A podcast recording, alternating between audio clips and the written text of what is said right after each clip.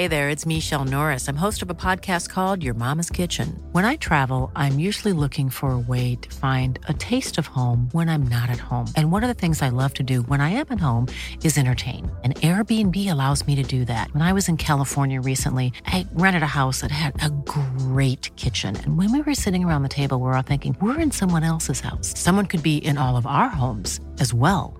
If you have a home, but you're not always at home, you have an Airbnb. Your home might be worth more than you think. Find out how much at airbnb.com/slash host. Hey, I'm Ryan Reynolds. At Mint Mobile, we like to do the opposite of what Big Wireless does. They charge you a lot, we charge you a little. So naturally, when they announced they'd be raising their prices due to inflation, we decided to deflate our prices due to not hating you. That's right. We're cutting the price of Mint Unlimited from $30 a month to just $15 a month. Give it a try at mintmobile.com slash switch. $45 upfront for three months plus taxes and fees. Promo rate for new customers for limited time. Unlimited more than 40 gigabytes per month. Slows. Full terms at mintmobile.com.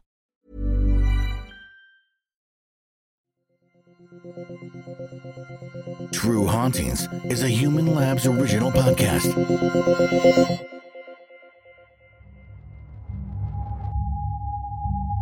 Alcatraz is one of the most infamous prisons in the world.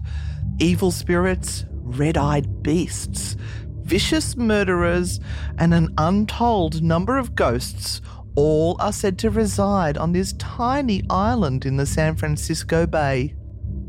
Alcatraz Island, The Rock. The name alone conjures up images of Al Capone, Robert Stroud, the Birdman, and of course the famed escape from Alcatraz.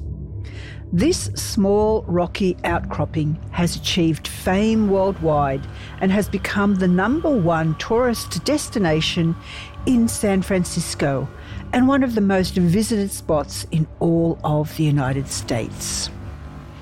Welcome to the True Hauntings podcast.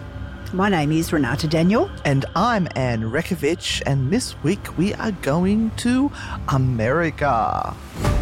Anne and Renata have been investigating paranormal occurrences for the past 20 years. They have been at the center of various unexplained phenomena and have witnessed countless ghostly experiences. The duo now turn to high profile cases that have attracted the eyes of the world. Between the dimensions we see and the dimensions we don't, supernatural forces are at play. Evil lurks within the shadows of our homes and in the darkest corners of our minds. It follows us like a shadow, forever. This is where nightmares become reality. This is True Hauntings. So, how you doing, Renata? How you feeling this week? I'm feeling much better, thank you very much, after my little tirade with pneumonia. Oh, pneumonia. Yeah, you were um, being very selfish and um, sort of doing me, me, me, me. Look at me. I'm coughing. I've got pneumonia. Seriously, woman. Yeah, I'm I'm sorry. I I just hate it when people detract from me. I It's all know. about me. I know, but I had to get mortally sick to do that, but never mind. Yes, the universe had to slow you down somehow or other because Mm-hmm. you weren't slowing down yourself. You just would not stop. Oh my Mm. God. I, I used to get stressed because I can't keep up with you. But now I've seen what it did to you. I'm going. Uh, it takes a lot to um, keep this old bird down. I'm such a good friend, aren't I? Oh, yes, you Oh, are. Very kind and thoughtful. I did bring you a little plate of cheese and bickies just now Oh, to thank get you you so through. much. Yes, And yes. a cup of coffee. Mhm. Thank you so much. But we've had an amazing week because this week we started our new radio show. We did Spooky Sundays on Newcastle Live Radio, which is 8 to 10 p.m. Australian Eastern Standard Time when we're not in daylight savings. Um, so just look up Sydney time and that'll give you an idea of when we'll be on. But oh, it was amazing. We had these beautiful women from the, the radio station turn up to help us because we're, we're having to work the soundboard and also present our show and um, take phone calls. And it was all a little bit overwhelming with two 15 minute training sessions. yes. Although Bonnie's a fabulous teacher, we just, it was too much for our first, and we're nervous. Yes. So big shout out to Tracy Mack, Louise Wilkinson, and the beautiful, fantastic, multi talented Bonnie. Yeah, who all turned up to help us on our first episode last Sunday. And um, it went off. It went really, really well. We had the phone lines jammed. There was people who were like tried eight times to get through, um, and uh, in the end, we couldn't get through to everyone. We did our paranormal Q and A, and we also did my my favorite, the paranormal trash or treasure. Mm-hmm. Um, and we did some readings, and we talked about Annabelle the doll, and mm-hmm. we did our paranormal news, and Tracy Mack worked the board for us. Bless the gods. We need a producer like that every week. I just want to be the star of the show, mm-hmm. and we're uh, willing to pay twenty dollars. I've got twenty bucks. Um, so if you've got two hours to spare on a Sunday and you're good with the um, with the soundboard, twenty bucks. Twenty bucks. um, yeah, so download the app Newcastle Live Radio, and then you can listen in anytime when we are live, or listen afterwards when they uh, put up the the uh, listen later thing. I can't. Words, words are gone. We had a bit of a stressful start to the day, didn't we? Yes, yes. Oh, and guess what? What? I've put this story up to my supporters, but I'm driving along in in my little cloud um, to your place this morning, and I noticed that um, in the lane next to me there is a hearse with a coffin inside. Oh yeah, and I've got. Mm, I sometimes tend to feel things from that. Yeah. and so I've driven past it and I get this big, oh, the big, shutter. The big shutter. Yep. And I go, look, I'm so sorry that you have passed and, and I wish you well. And I, I hope that you find rest and peace. And um, we slow down to the stop lights and um, we're right next to each other. and I oh, kind, no, that's awkward. I know. I kind of look over and the guy who's driving – gives me the filthiest look I've ever seen. Oh, He's no. obviously looked down at Newcastle Ghost Tours, uh, which is plastered all over my car. and like, if if I could have burnt in hell at that very moment, I would have. And I'm thinking to myself, this is really awkward for anyone who is behind us right now. Oh, somebody's going to take a photo. A, you have a hearse on the left hand side, and on the right hand side, you have ghosts and a number plate called Haunt. it, no, it would not have looked good at all. No, somebody would have had to have taken a photo and put that up oh somewhere oh on their gosh. social medias. um, now, look, Renata, I was looking up our credits the other day for travel, and we've got a lot of credits. Thank you very much for Rona, who's now been responsible for our, our Ayers trip being cancelled. So there's more credits. Um, but one of them said that we have to use our credits and travel by March next year, and we've got to travel to America. Oh, that's hard. So, peoples, where should we go in America? Because we like to stay at haunted locations and visit haunted places. Uh, so, give us a shout out on Facebook or on uh, what's the other yep, one? The True Insta? Hauntings Facebook page or on Instagram. Yep, and let us know where in the states you would recommend us go to stay at a haunted hotel because we want to sleep there the night, and uh, places that we should visit. Now, you had a complaint this week as well. Yes, I had a complaint because we actually got away uh, on the weekend to Gloucester, which is about a two-hour drive from Newcastle, and the moment you leave the city and, the, and you get out into the country, it's just a really different vibe. And it was just so healthy and just so awesome to get the sunshine and to sort of to be out in the country. And I was feeling really good about it. And it really I must say once we got into the forest I think it did a deep healing yeah, on me. I'm sure it did. Because I got a lot better very quickly. I have noticed.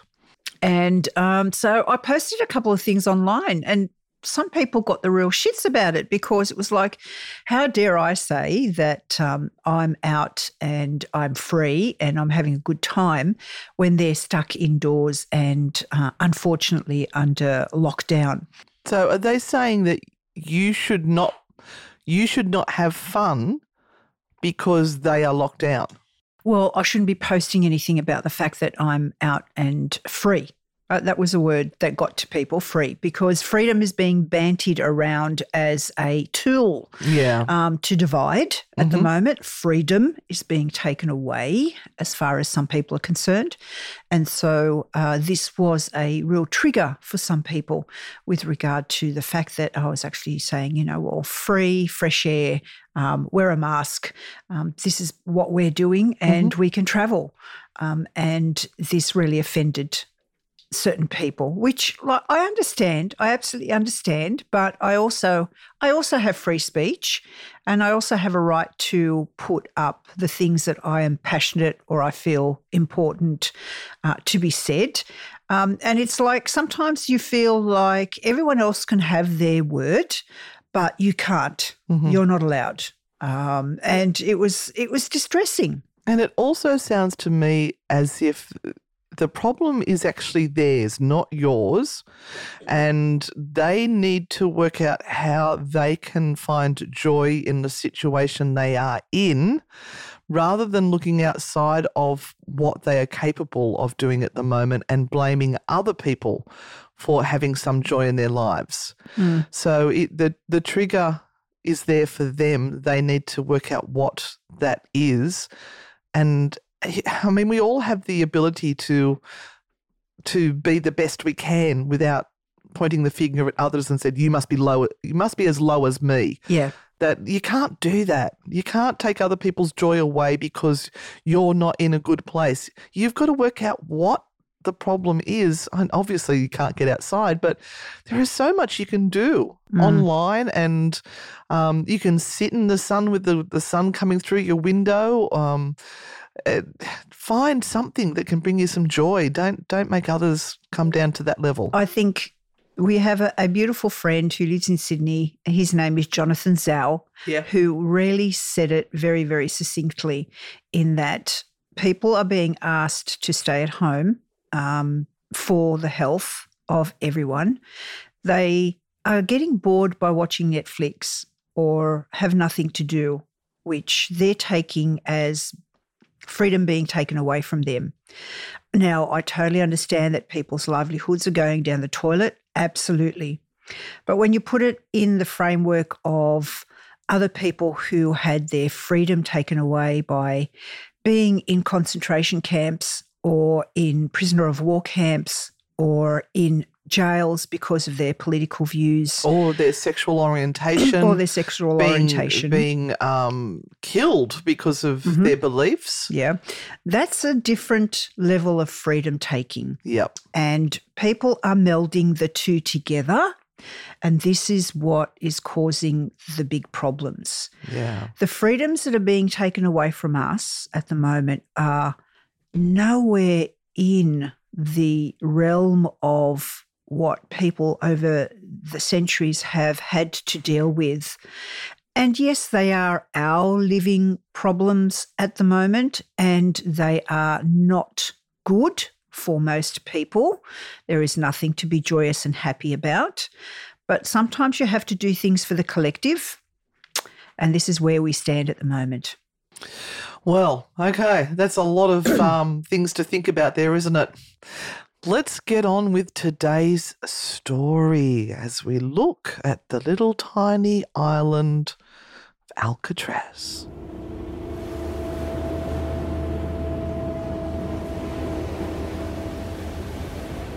Perhaps the strangest tale told about Alcatraz was the Phantom Drummers. During World War II, Alcatraz was being used as a torpedo and mined storage location. After a late night, restocking ship had dropped off a new supply of ordnance. Five men were stacking and storing the new torpedoes when they all began to hear the sound of drums.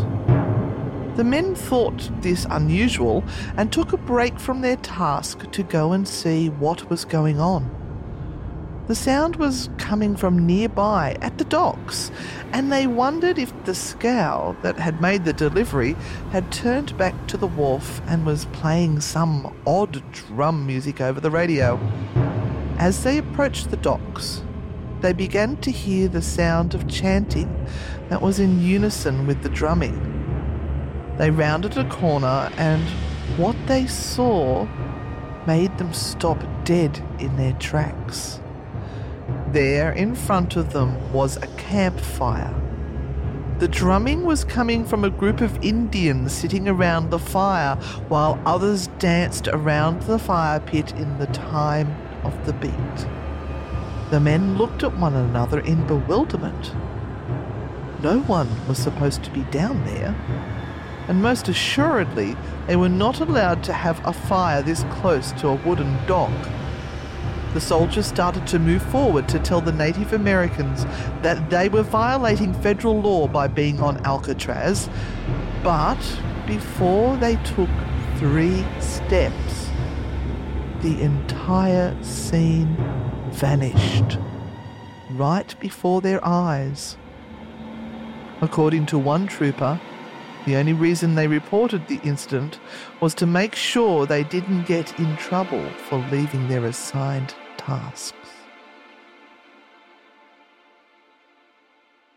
Wow, well, that was an interesting soundscape. Yeah, it's not what you were expecting, was it? no, that's like a time slip, isn't it? Yeah, it is. And look, um, the the book that I've used for um, that was Ghosts and Legends of Alcatraz by Brian Clune and Bob Davis, and I actually read their whole book. Mm-hmm. It was really well done, and a lot of the stories that are going to uh, be in today's episode will be from their book. Ooh, very interesting. Very interesting. Well, I haven't heard any of the stories, um, so it will all be new for me. Um, Alcatraz sits in the middle of water, Well done, thank you. That's for another story. We'll move on. and that means that it's a no go for me, unless unless I can um, get a helicopter over. I won't be going anytime soon. And let's face it, we're not that famous yet that we can have a helicopter No, across. no. I've been. I've been to Alcatraz. Mm-hmm. It was a long time ago and I can barely remember it. Um, it would have been, oh, uh, I was in, I'm going to say, probably about 30 years ago. Ooh, So 30 plus years ago. Wow. When I was only five. no, I was, I, I was there with my husband. Mm-hmm. So, um, yeah, it's, yeah, it was. How um, did you find it? And don't say by looking at a map, okay? You're more on the ball than me today. My brain is fried. Um, it was great, and uh, I I wasn't into the paranormal as much then, Mm-hmm. so I went over with tourist eyes rather than a paranormal investigator's eyes. And I do remember lots of chipped paint and um, old, cold, drafty buildings. So um, Which is what we love now. that's oh no. I wish I'd just known more about it at that stage. But yeah, no, I, I really enjoyed the experience and I would love to take you over there, but um, I think the ferry ride is a little too far for you. I know that you've coped going over to uh, Cockatoo Island, which was like a three minute ride, and you were white knuckle gripping the rails the whole way. Uh, but yeah, we'll, we'll see if we can work out a way to get you there one day. Yeah, yeah. But let me tell you a little bit of history uh, about this amazing site. And it all goes back to, well, before the white people arrived there and decided to make it their own. Of course, we had the local uh, indigenous We do. who were part of the history of Alcatraz. Uh, but I'm going to start in 1775 with the Spanish explorer. And again, excuse me, I will butcher this name, but I'll try and do my best. Oh, they love it. They love it when we get the names butchered. Juan Manuel de Ayala. I'm sorry. She's lost her place. She got so overwhelmed by having to on that. I needed the Juan uh, and the rest I'm sorry for. Mapped and named rugged Alcatraz Island, christening it La Isla de los Alcatraces, or Island of the Pelicans, or Strange Bird, due to its large population of seabirds. So then in 1850, President Fillmore, um, who was uh, who lived from 1800 to 1874, he signed an order reserving the land for military use. And the story that you read was about the military being on the That island. was World War Yeah. II era. Yeah. So the California gold rush and the boom in San Francisco's population led to the need to protect San Francisco Bay. So during the 1850s, there was a fortress that was constructed on Alcatraz, and some 100 cannons were installed around the island. And that made it the most heavily fortified military site on the west coast. Now, the island isn't big, so 100 cannons would have looked quite astounding. It would have been quite um, terrifying, I suppose, for anyone coming in. Yes. So by the late 1850s, the need for the island for defensive purposes had declined, uh, with its guns never being fired, and the fortress citadel was dismantled, leaving the basement level to form uh, the basis of the new military prison. So uh, the first military prisoners uh, began being housed in Alcatraz uh, that same year, 1850s. Uh, they were isolated from the mainland. It's pretty cold in San Francisco Bay. Yeah. It's pretty windy. And the waters are really strong. Another reason why I'm not going to go there by ferry. I have seen our lovely Alison and Cag from um, Adelaide Haunted Horizons go over, hmm and I was almost spewing just watching their video, going, it's not going to happen. Okay. So it was assumed that no Alcatraz inmate could attempt to escape from the island by swimming and surviving because of all of these conditions. Yeah, and sharks too, I mm. do believe. Now, looking back, we know that that's not true anymore, but you kind of didn't think that back then because people didn't know that they could do it. So it's like everything. Someone has to prove that they can do it before everyone thinks that they can.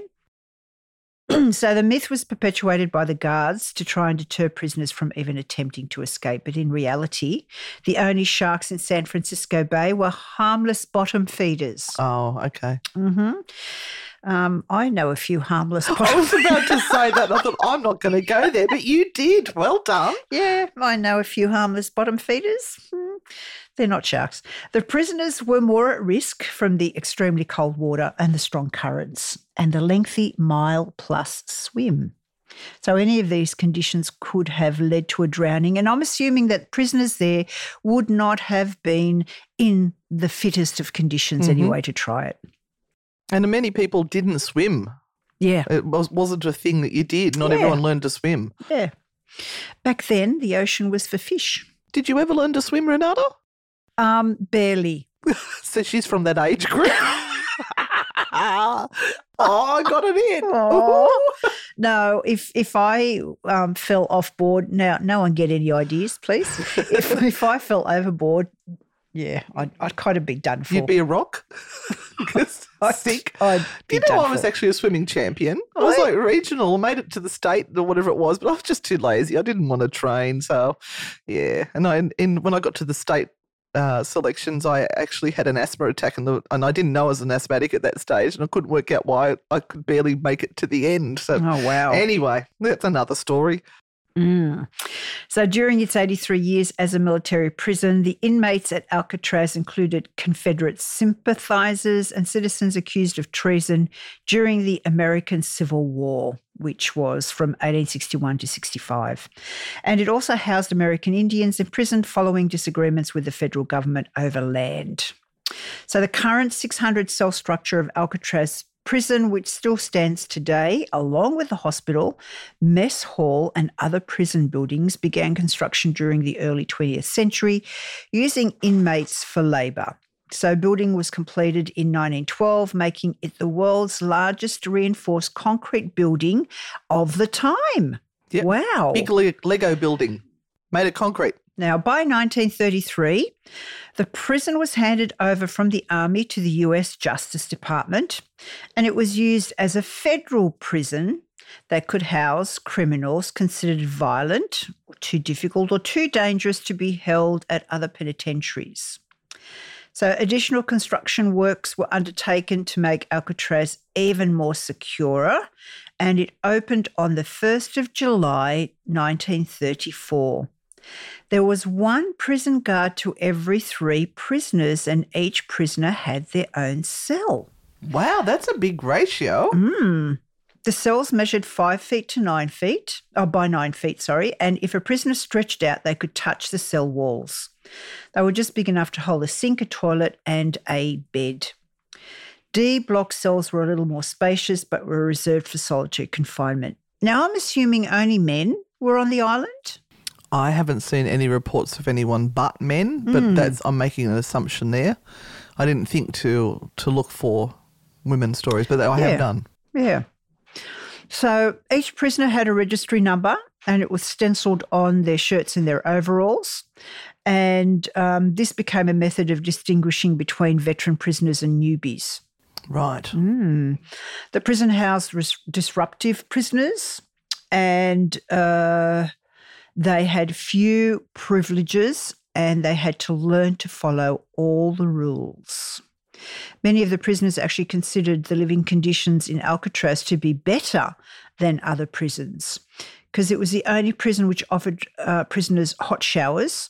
The belief being that if they were used to hot showers, they would be unable to cope with the frigid waters around the island, acting as an escape deterrent.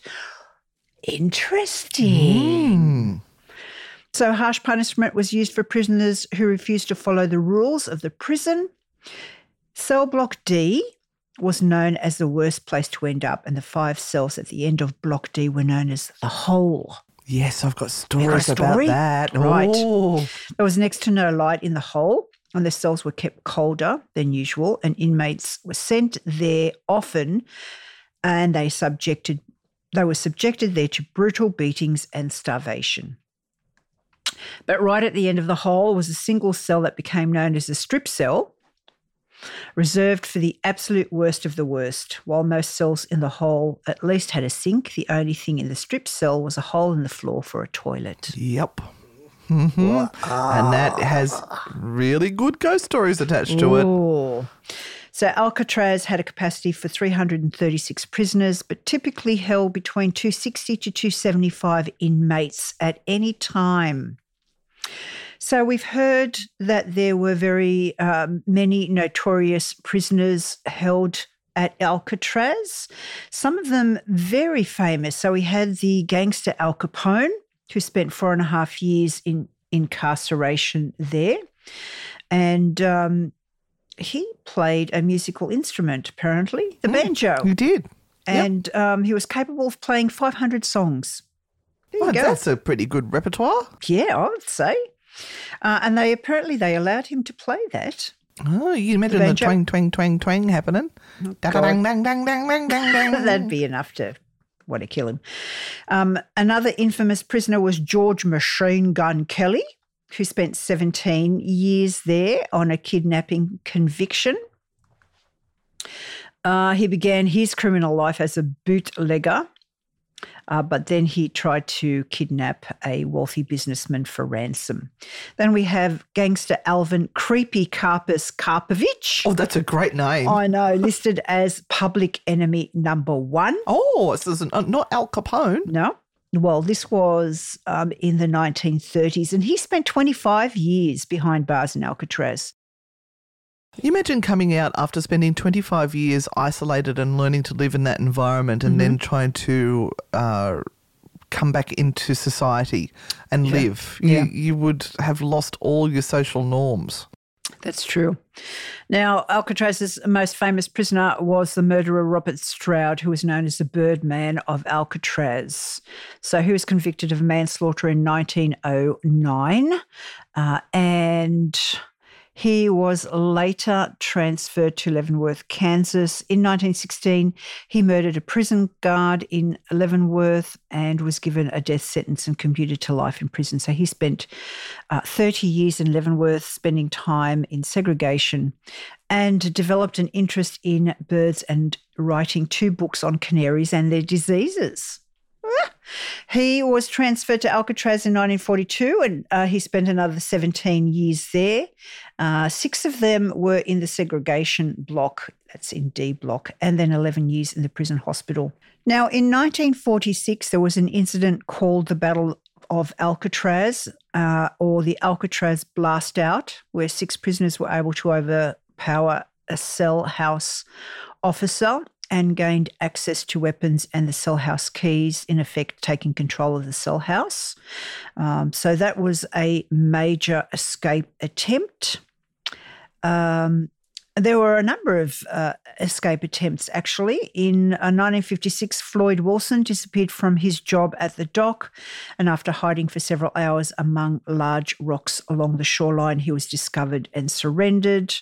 On June the 11th in 1962, there was a famous escape.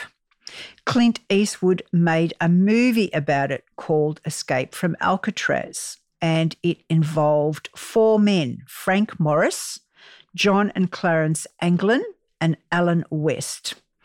And they believe that there was somebody else actually who masterminded it, but never escaped. He Oh. stayed. Hmm. And they made like dummies. Oh yes, I saw some of the pictures of those Yeah, dummies. that they put in the beds. So when the guards did the night check, they walked past and they saw the heads and they went, "Oh yeah, they're still there asleep." Yeah. But they and, weren't. And they made um, raincoats. They got raincoats and they made crude life vests and a pontoon style raft. Uh, and they, um, How could you make a raft without being seen? I've got no idea. We need to watch Clint's movie Oh, to find out. be factual because we know that all movies about this sort of stuff are factual. Mm-hmm.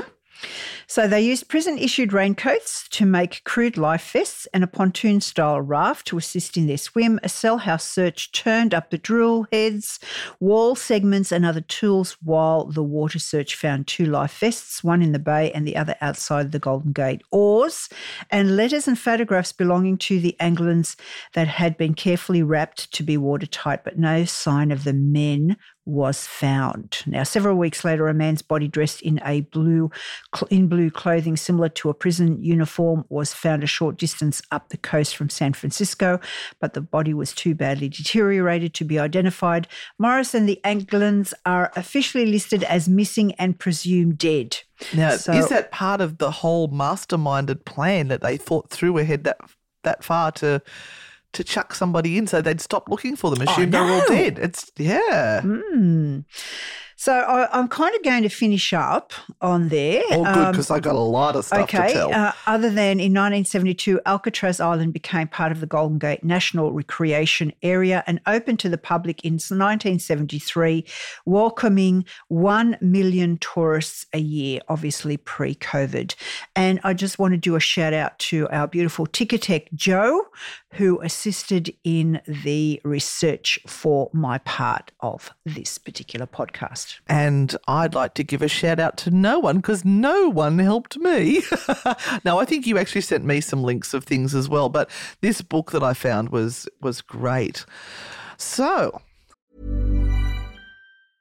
Ryan Reynolds here from Mint Mobile. With the price of just about everything going up during inflation, we thought we'd bring our prices down. So to help us, we brought in a reverse auctioneer, which is apparently a thing. Mint Mobile unlimited premium wireless. Ready to get 30, 30, bit to get 30, bit to get 20, 20, 20, bit to get 20, 20, bit to get 15, 15, 15, 15 just 15 bucks a month. So, Give it a try at mintmobile.com slash switch. $45 upfront for three months plus taxes and fees. Promo rate for new customers for limited time. Unlimited more than 40 gigabytes per month. Slows. Full terms at mintmobile.com. Hey, it's Ryan Reynolds, and I'm here with Keith, co-star of my upcoming film, If, only in theaters May 17th. Do you want to tell people the big news? All right, I'll do it. Sign up now and you'll get unlimited for $15 a month and six months of Paramount Plus Essential Plan on us. Mintmobile.com slash switch. Upfront payment of $45 equivalent to $15 per month. Unlimited over 40 gigabytes per month. Face lower speeds. Videos at 480p. Active Mint customers by 531.24 get six months of Paramount Plus Essential Plan. Auto renews after six months. Offer ends May 31st, 2024. Separate Paramount Plus registration required. Terms and conditions apply if rated PG. There's never been a faster or easier way to start your weight loss journey than with PlushCare. PlushCare accepts most insurance plans and gives you online access to board-certified physicians who can prescribe FDA-approved weight loss medications like Wegovy and Zepbound for those who qualify.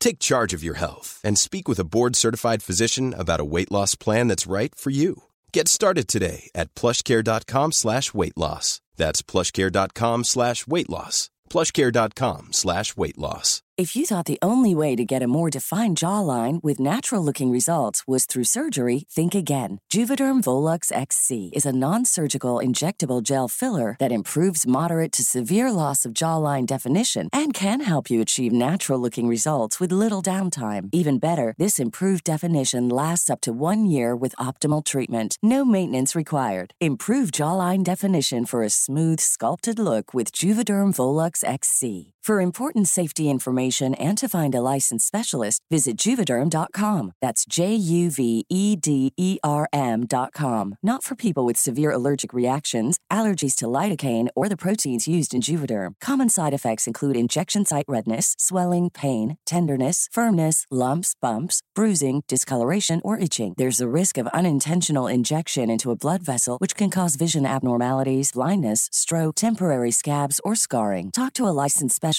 to find out if it's right for you. The hauntings at Alcatraz Mm-hmm. started way before there was a prison there. Mm-hmm. Now we're going to go back to the Ohlone tribe, and I'm sorry if I got that wrong. The Ohlone tribe, uh, which actually used the the island as a fishing bait for hundreds of years, and they sort of used it as a prison themselves for anyone within the tribe who had broken tribal law. So if you weren't doing the right thing, you got put out onto the island and uh, they would drop off supplies because you could only access it by boat. So they would make sure that they they had their supplies. Supplies. supplies. Oh, Renata. oh, she's cracked herself up. oh, dear. Pull yourself together, woman. Oh my goodness. So, uh, the fishermen would spend as little time as possible on Alcatraz for fear of evil spirits that they believed was there. So they thought it was the ghost of past ancestors who couldn't find peace in their death. She's still shaking her head. She's really tickled her own fancy on that. I'm not well. I'm not well. Forgive me. Oh, no, you're not well in oh so many ways. uh, they also believe that the uh, that those imprisoned on the island and who had died there would come back to seek revenge for their banishments and untimely deaths because it was so hard to live. How interesting. Yeah. Uh, witchcraft was a large part of the Ohlone myths, and when a person was thought to have poisoned another, the shaman would be called in to judge and, if necessary, protect the people from the sorcerer or witch. If the poison was thought to be in the form of a curse, so that when they say poison, they don't necessarily mean uh, something to uh, make you sick, but uh, anything that was an ill wish or ill intent uh, was a poison. So if the poison was thought to be in the form of a curse, the shaman would need to counter it.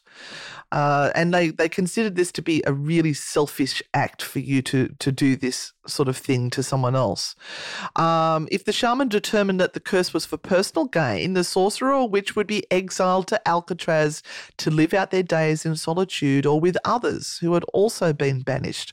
Imagine there was a Lord of the Flies scenario going on over there. So there was a, there would have been a cemetery or a, a place of burial there, was there? Well, if they were on the island by themselves, there'd be no one there to bury them. But it, we'll we'll get to that. Okay. If um, if the shaman deemed the offering act to be a truly evil nature, then the offender would be put to death. The bodies of the offenders were buried in the mounds on Alcatraz. Oh, there you go. Their spirits were sentenced to forever walk the earth alone. That is, unless they found kindred spirits. So the Ohlone believed the spirits that shared the same feelings of love, greed, hate, and vengeance could find each other and become aligned. Uh-huh. The spirits would uh, walk side by side and attempt to influence the living. So, this is what we'd call a possession or an attachment. Yes, an attachment. Those spirits that were filled with love would walk among the, their people, spreading goodwill and hope, trying to make the lives of those they touched happy and fulfilling. Then there were the entities that were so filled with so much hate and evil, they spent their afterlives in the pursuit of making people suffer and live in fear. These evil spirits wanted nothing more than revenge upon those still living, believing that they were the cause of their suffering and torment. I mean, that happens in real life now, doesn't it? Mm-hmm. These spirits were thought to be of people who had been cast out, exiled for ex- offences, or put to death for their naughty, naughty deeds against fellow tribesmen. And these evil entities are said to walk the shores of Alcatraz. Oh. So this is where these like the legends of all started to come from. They were desperate enough to flee the Spanish and live on the, the shores of Alcatraz. Even though the Ohlone knew the spirit, evil spirits might reside on this little island, they felt that their chances were much better there with these evil spirits than with the Spaniards. So can you imagine? How that- horrified they Yeah. must be. Uh, the the people also knew that the Span- Spanish had their own superstitions about Alcatraz. The Spanish believed that a monster lived on the island, and that not even the natives would dare to live a song, uh, alongside this red-eyed devil. So the the Native Americans were hiding behind the fear of the Spanish. The Ohlone, for their part, believed that the monster the Europeans were so afraid of was a creature sympathetic and kind of kind to the native people of the area, the Mata Kagmi, um, and that is the Sasquatch. Oh no! Oh, I just got goosebumps. Ooh. Yeah, but they also believe there was another entity that would have lived on there as well. Um, but we'll, let's just, we'll keep going with this one at the moment. There are many within the Native American populace who believe that the Matakagmi, by whatever name you want to call it, um, are friends of the Native American people. They believed it could have been the Matakagmi that helped protect the Ohlone uh, when they sought refuge on the Alcatraz Island. So they, they believe that they were protecting them. However, there are others who believe that this is something else, something that's not discriminate in its hatred for those still living. And those people believe that the evil that was on the island of Alcatraz was known as the Bookwus. Now, the Bookwus has been mistaken as a Sasquatch. So people believe it's the same creature, but it's not. It uh, is different in very many ways. Um, the similarities are some of the descriptions of it being eight to 10 feet tall and extremely hairy. However, the Matakagma, which Kagmi, which is the, the Sasquatch, are seen to be as peaceful and benevolent, whereas the Bookwus is the embodiment of evil. Uh, they are savage, human like, undead, drowning victims. They appear zombie like, hairy, bloated, decaying corpses. They possess great physical strength and can become invisible to get close to their victims. These undead creatures are mostly found in forested areas near streams, lakes, and rivers, but are not limited to that. Because they were tortured souls of those who have drowned and been turned into bookwus by others who have gone before, they can be found anywhere in any body of water where people have drowned. Mm. And knowing the treacherous wa- waters that are around Alcatraz, you imagine that there would have been quite a few people that may have drowned in that area. So these sound very elemental. They sound very, Yes. very, very old. So the bookwus will try to lure the living to join them. Uh, and the way the bookwus did this was to offer the living a cockle shell filled with ghost food. If the living person was foolish enough to eat out of the shell, he or she would be turned into a bookwus. Even if the person refused to eat the food, the bookwus would attempt to drown their victim in an attempt to condemn him or her to an afterlife of eternal hunger, misery, and wandering at the side of the bookwus. Isn't that interesting? Mm. Very ethereal, very, very, um, oh, what am I looking for? Those um, very pagan in, Yeah, in it you know, the the way it's described and how the indigenous people are always working with their environment and they see the good and the bad. Now, the first ghost story that um, has been reported was back in 1902. And this is another report of the drums. This was before the World War II story. Uh, the trooper said he investigated the sound and followed it down to the parade grounds. He said that the sound was loud and steady, and he was wondering why no one else had come to investigate it themselves. The trooper stated that as he approached the parade ground, drums got louder and louder until he reached the area where he thought the drums were coming from. He said that he cautious, cautiously walked onto the parade grounds, and the second his foot hit the dirt, the drums suddenly stopped. The man looked around the grounds but found no one and never heard the drums beating again. Oh. All right, so now another uh, reported haunting was that of the sounds of battle. Now, this is an interesting one because there was actually no battles on Alcatraz Island. As you said, those cannons were never fired. Uh, but another legend told about Alcatraz is that of hearing the sounds of gunfire and cannon shot.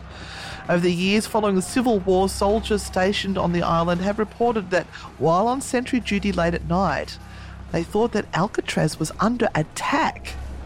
They would suddenly hear the sound of intense gunfire coming from the island as if the gunners were shooting at a passing ship or an invading fleet.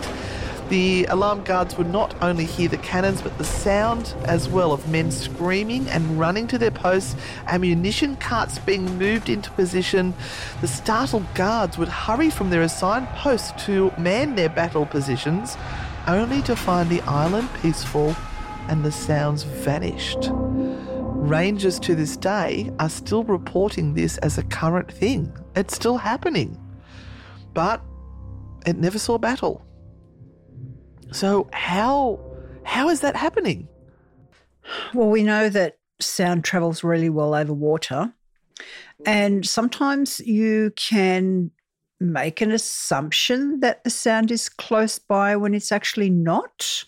So I'm wondering whether the bay itself is like an echo chamber Quite possibly. and uh, allows the sound to travel. I mean, I'm trying to make it fit Yep. in a in a way that We're trying to find logical explanations yeah, for yeah, it. that could be logical, but yeah, For, for it to be that loud that they actually thought there was a Yes. battle happening. Yeah. So it's not that it is a um oh, what do we call it? residual Mm. that's imprinted itself on a location. Unless the cannons there had been involved in something and it was residual from one of the cannons. Who knows? It might be a haunted object. Oh no, no, no. Anyway, but that that's a recent thing that is still happening. Another legend from Alcatraz is known as the Thing. The Thing. Wasn't there a movie about that? yes, there was. The tales have come from many soldiers, prisoners, guard, and rangers over the years, It's the same as those told by the Spaniards when they were doing their telling. Anyway, um, the thought is that this red-eyed animal uh, appears on a, se- a semi-regular basis, and whether it's the Bigfoot or the Bookwus, we don't really know. But it is one of the legends from Alcatraz that sort of hangs around.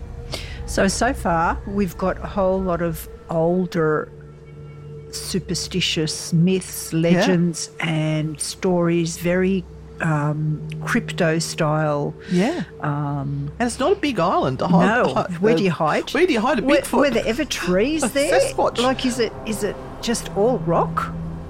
Were the trees? Well, they call there- it the rock because that's it's a rocky outcrop.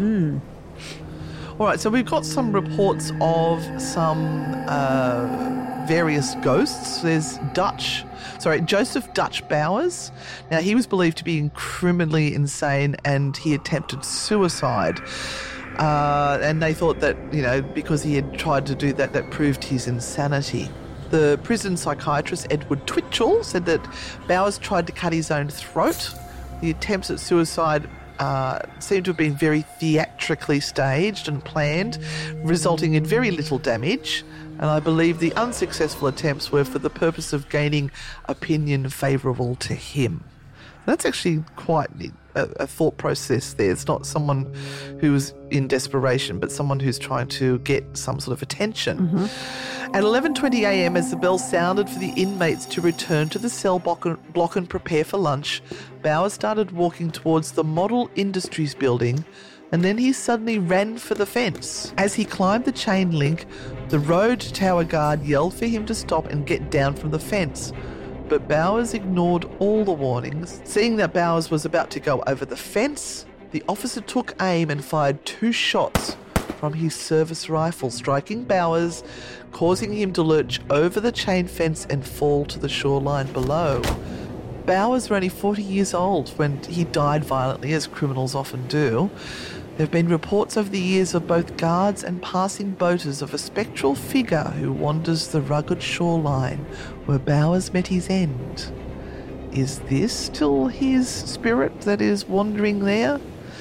Who knows? Hmm, could be anybody. Could be anyone. It could actually be someone who was down there walking.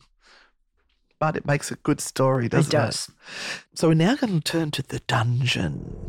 Most prisoners who entered the dungeon, as the basement was now called, never wanted to go back.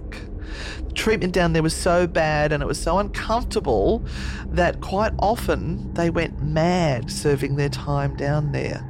The entire ward was pitch black once the guards left and closed the door. The floor was constantly wet with the dripping cisterns and the sounds of rats running across the floors and the walls were a constant reminder to the inmates that they could be bitten or worse. Oh, that would just moment. be. Oh, that would be awful. If you're actually able to sleep, it had to be done sitting uh, against a wall or lying in the water on the floor. Wow. The guards would come down several times a day and at night to wake those who have managed to finally get asleep. And they were fed a diet mostly of bread and water. This is just horrific. They were supposed And to get. imagine in winter when it's freezing I know, cold. and it gets cold there. They were supposed to get a hot meal of soup every three days. Oh, but the guards often ignored even that meagre nicety. If the guards were really in a mean mood, they would put the inmate on water only. Although there's keto for you. Another thing that the guards did was that they would throw a bucket of cold water on the prisoner so that they were left shivering and freezing until they finally dried off. Imagine the illness that they would have sustained from that too. Now, when people visit this particular area now, um, it's called Cell Block A. And uh, people report hearing men calling up from the basement, calling out, even though there's no one down there. Uh, at, when this first started happening, they they would go down and they would search to make sure that there was nobody down there, but they would never find anyone. And one of the rangers working in the late afternoon heard screams coming from the dungeon. Thinking it was a tourist had become lost from the group, she hurried down the spiral staircase and found the screaming in what she called a game of hide and seek. The ranger never found anyone, and for a long time she didn't report the incident out of fear that her co workers would make fun of her. It took a few months of getting the courage, but she finally came clean on what had happened. And the supervisors and rangers just said, Yeah, that happens all the time. But hmm. if you talk to the rangers, apparently they will say it's not haunted. Mm-hmm. They've all, I think, been instructed to say the place is not haunted. Mm-hmm. But they've all got experiences. Now, there is another reported haunting of the warder's mansion. So, this is where the boss would live. Uh, and it's one another one of the earliest reports of the time when Alcatraz was a jail. So, this apparition was around Christmas time, just one night before Christmas. Warder Johnson was throwing one of his famous Christmas parties, and while the festivities were in full swing with guards lining the walls to keep an eye on the inmates, the entire party came to an abrupt halt. The reason everyone in the room suddenly stopped the celebrations had to do with an unexpected and completely unknown party crasher appearing out of nowhere in front of the startled group. The man in front of them wore a grey suit and a hat with a full brim and supported a handsome set of mutton chop sideburns. What they noticed most, however, was the man was transparent. The spectre looked around the room for a moment and seemed to sigh, and then an icy cold swept over the entire room. The room had a very large stove and a fire raging inside to keep the room warm, but that icy blast that came with the ghost was undeniable. The icy cold brought by that spirit actually extinguished the flames within that stove, and as it did so, the spirit vanished, leaving the warden and his guests wondering what the hell just happened and what had they just witnessed. A few years after the event, some officers and guards of the prison were enjoying a relaxing night playing poker at the mansion's game room. Uh, sometime around midnight, the men looked up from their game to see the same spirit from the night of the Christmas party watching their poker game. This time, however, the ghost was reported to be wearing a dark double breasted suit and a dark brimmed hat. The spectre still wore his distinctive mutton chop sideburns, uh, which is how they sort of recognised him from the, the ghost before as the spirit stood watching the men for a few moments, and then they had that same blast of icy cold air, and he vanished from sight. Now, that may not necessarily have been a prisoner, that could have been attached to somebody who was at the party. So these these people had to be at the Christmas party to be able to recognize them. So it must be someone that's attached to those people. Mm-hmm. How interesting. Another story for you. Did you know that there was a lighthouse there? I think I have heard of that, yes. So it was built in 1853. The light went on in 54. They had an earthquake in 1906 with a bit of damage to it, uh, but it was demolished and they rebuilt another one in 1909, which was taller and better suited for the conditions of the bay. So, one guard from the 1940s said that he had been walking uh, his rounds in the early hours of an extremely foggy morning when he heard the sound of moaning coming from the area between the prison and the light tower, and he headed down in that direction. You get that smirk off your face, Renata. When he neared the area where the sound was coming from, he saw something began to shimmer directly in front of him, and a building appeared. It What? materialized like Doctor Who and the TARDIS. A whole building? A whole building materialized where he was standing. The guard that he stumbled said he stumbled backwards to get out of the way of an old style lighthouse. What? As it came into existence, complete with a rotating beacon and foghorn. oh my gosh. The guard quit the following day. How bizarre is that? A whole building. Wow. Yeah. Now what, look, there, what was he taking? No, I don't know. now, there, I'm going to have to skip some of these stories because I've got so many here, and we, we're going to run out of time. So let me let me jump over to um, the Model Industries building. All right. This building was in the northwest corner of the island, has seen so much violence and death that it should come as no surprise that it is haunted. This is where officer an officer had been beaten to death with a hammer Oh. in 1938 uh, with part of uh, an uprising that went down there. So this part of the island is said to be a magnet for reports of spirit sightings. There is the apparition of a guard slowly making his rounds of the building. The spirit is seen looking around, sometimes carrying a billy club and always alert. This guard will glance in the direction of the living but gives them a look of suspicion as he sees them as inmates rather than visitors or guests. If the spectre is approached, he will simply shake his head and vanish from view. The rangers and employees often working at Alcatraz today believe this is the spirit of Officer Royal Cline, the guard who was brutally killed with a hammer during the escape attempt by Limerick, Lucas, and Franklin. Now, what is Billy Club? Um, I think it is one of those police clubs. A baton. A baton. A baton. Baton. We'll have to look that up afterwards. But now we've got to get to the hole. The hole. So this is a various, very notorious cell, 14D. So they have people who go there um, have a feeling of sudden intensity in that area. I don't know what sudden intensity is. Just suddenly get very dramatic. You suddenly get very intense. oh dear. Um, some re- There, look, there's got to be a build up to the hole. Everyone knows that the hole in any. and you'd play on it, wouldn't yeah, you? Of course yeah, you would. Absolutely. I'm going to stick you in the hole.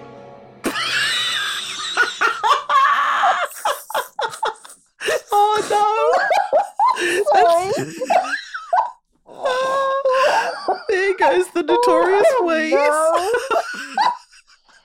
I do like it when Renata gives me a clanger. I need to do nothing but sit back and let her wheeze. Oh, I didn't mean that. But you know what I mean? I do know I'll, what you I'll mean. put you in the hole. I'm an All old right. married woman. I know exactly what you mean. All right, let me get on with the story. Oh, some re- oh. some rangers refuse to go there alone. It's intensely cold, far colder than normal. God, they've got no light in there for starters. Um, sometimes they say even wearing a jacket doesn't even help. It's that cold. Uh, and they've measured the temperature, and it's 20 degrees warmer outside of the hole. The hole? At one time, they actually used to let tourists get an idea of what it was like in that lightless cell. Um, and they'd put them in there, and there'd be one solid door um, and soundproofed and one barred, and you'd let people volunteer to go in there. But they could quite often faintly hear other people in there talking with them and couldn't work out where it was coming from. Only the most violent and incorrigible prisoners were housed there. Now, this is where we go into the fifth solitary confinement cell, which was reserved for the worst of the worst, as you were saying. Mhm. I wonder if the place is very echoey too. Oh, well, it's all stone. So, of course, it's all cement, isn't it? So, of course, it's going to have sound that would um, reverberate. Now, the reason why the prisoners were terrified of 14D, the strip cell, is not necessarily because of the fact that it's just that hole in the ground there and there's no light and um, they would be treated so badly. It was because the red eyed demon lived in that cell. Oh. So remember, we go back to the book mm-hmm, horse. Mm-hmm, mm-hmm. So there is a guard that tells a story about this particular cell and about the remnant energy that still lingers there. And to me, it sounds very elemental. Yes. It's funny how he lives there. Mm. Well, it's that hole directly into the ground. Yeah. The hole contained no windows and only one light, which could be turned off by the guards. The darkness made it seem like a hole in the ground, hence the name.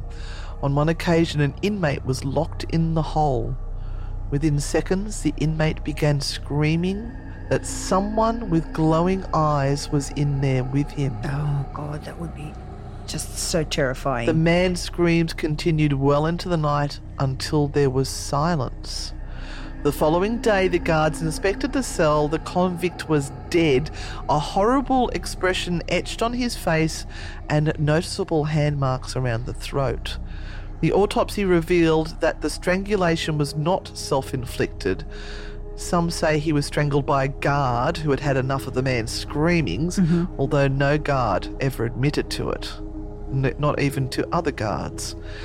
Others believe it was the restless, evil spirit of a former inmate who expected to exact his revenge on yet another helpless soul.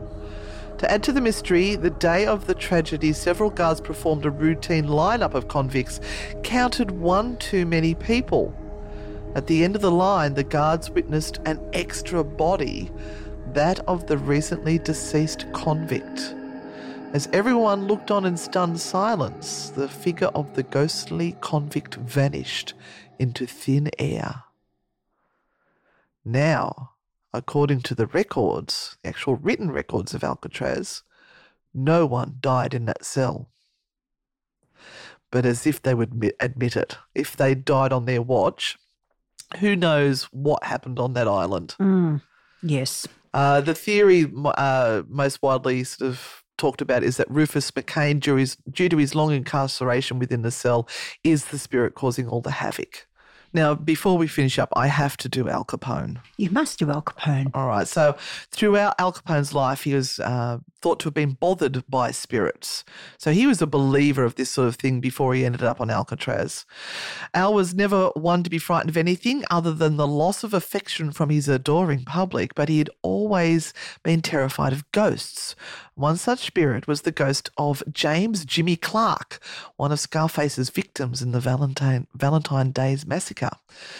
Now, Jimmy didn't make himself known to Al Capone until he was incarcerated in 1925, sorry, 1929 to 30 at the Eastern State Penitentiary, which is somewhere I want to go and visit where he'd been locked up on a concealed weapons charge. Scarface had bribed the wardens and guards to allow him special favours such as gourmet food, unlimited visitor rights, and luxury appointments set up in his cell. Did they have Menulog back then? Imagine the, the greasy palms that was going on there. Oh. Uh, Al Capone's time at Eastern State was more comfortable than most people had in the outside. That is, except for Jimmy living in the cell with him. We're talking about the ghost of Jimmy. Almost every night, the other prisoners would be woken up by the sound of Capone screaming out for Jimmy to leave him alone. This happened so often that the other convicts asked the guards to have Al removed. It got to be so bad that Al could be heard holding whole conversations with Jimmy. Al told anyone who would listen that all he had to do is get out of Eastern State and Jimmy would be out of his life for good. Unfortunately, that was not the case. Once he got out of jail, Jimmy followed him wherever he went. It got so bad that Al Capone hired a psychic to talk to Jimmy Really? in the hopes that he would go away. oh my goodness. No such luck. Uh, Jimmy even followed him to Alcatraz and was present at Al's bedside on the day he died. Oh. So, guests and rangers have reported the sound of phantom banjo music coming from Capone's old cell. One of his 500 songs were being uh, played. I bet one of them was You Are My Sunshine. uh, Or one, I'd, I'd love to see sunshine. One ranger who was walking the cell blocks before closing one evening said that as he was nearing Capone's cell on B block, he could hear banjo music coming from the tiny cubicle. Thinking that a guest had stayed behind, the ranger hurried to the cell, but once there, the music stopped and the cell was empty. As soon as he walked away and reached the end of the cell block, the music started up again in the empty cell. At that stage, I would just walk out and let it go. I'd leave a recorder on though. Yes, yes. Now they don't actually um, have ghost tours on the island. Oh, don't they? No, there have been a couple of people who have been allowed to stay the night, but uh, I think it's quite expensive and it's not encouraged. So they they they're more interested in the history and telling the tales of the actual prisoners. At one stage, the island was abandoned by the government, and uh, local uh, the Native American people went out and set up camp there and claimed the island as their own. So it was taken back by the the Native Americans, and. Uh, there are a lot of rules and regulations of what you can and can't do on the island. Uh, and very few people have actually been able to do paranormal investigations on the island. that might go back to their um, traditional beliefs Yeah. of awakening those um, elemental spirits again Yeah. and of what might happen to their people Yeah. because they have done so. Yeah. And I love that they've taken the island back for themselves. Mm-hmm. I really love it. Um, but that, that brings us to the end of this episode. So, what do you think? That Is- was fascinating. Yeah, no, it started so back f- so much further than what you expected. Yeah. But is this a true haunting?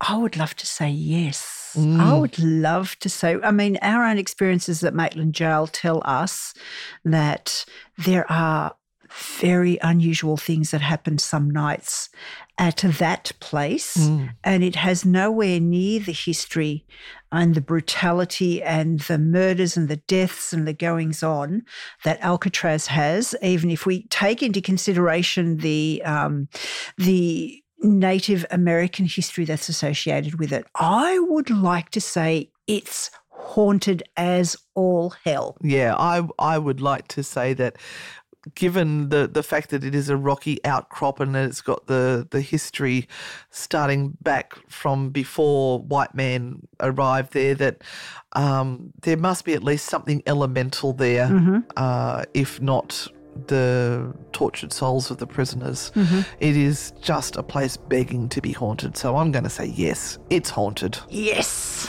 all right, thank you for joining us on this week's episode of True Hauntings. If you've liked our episode, please leave us a fabulous review.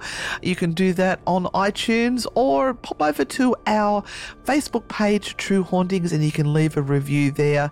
We love seeing the comments and how much people have enjoyed it, and we respond to everyone who reaches out to us. But It's time. it's time to go, and we'll See, you, on, the dark side. Bye. Thank you for listening to this episode of True Hauntings. If you like the show, give us a five star rating and leave a review. Subscribe on Apple Podcasts, Spotify, or wherever you're listening right now. For more on Anne and Renata, follow at Anne and Renata on Facebook, Instagram, TikTok, and YouTube, or visit their website www.anneandrenata.com.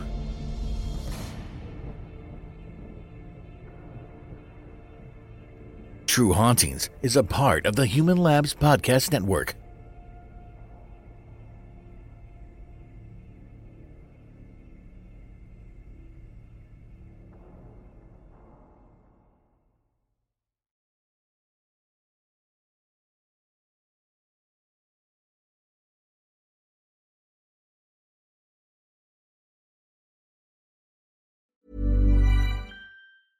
Planning for your next trip?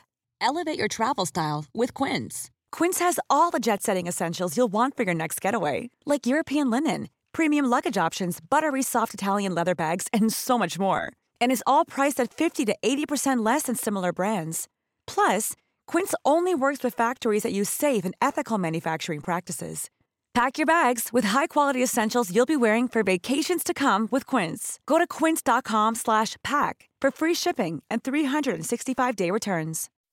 When you make decisions for your company, you look for the no-brainers. If you have a lot of mailing to do, stamps.com is the ultimate no-brainer. Use the stamps.com mobile app to mail everything you need to keep your business running with up to 89% off USPS and UPS. Make the same no-brainer decision as over 1 million other businesses with stamps.com. Use code program for a special offer. That's stamps.com, code program.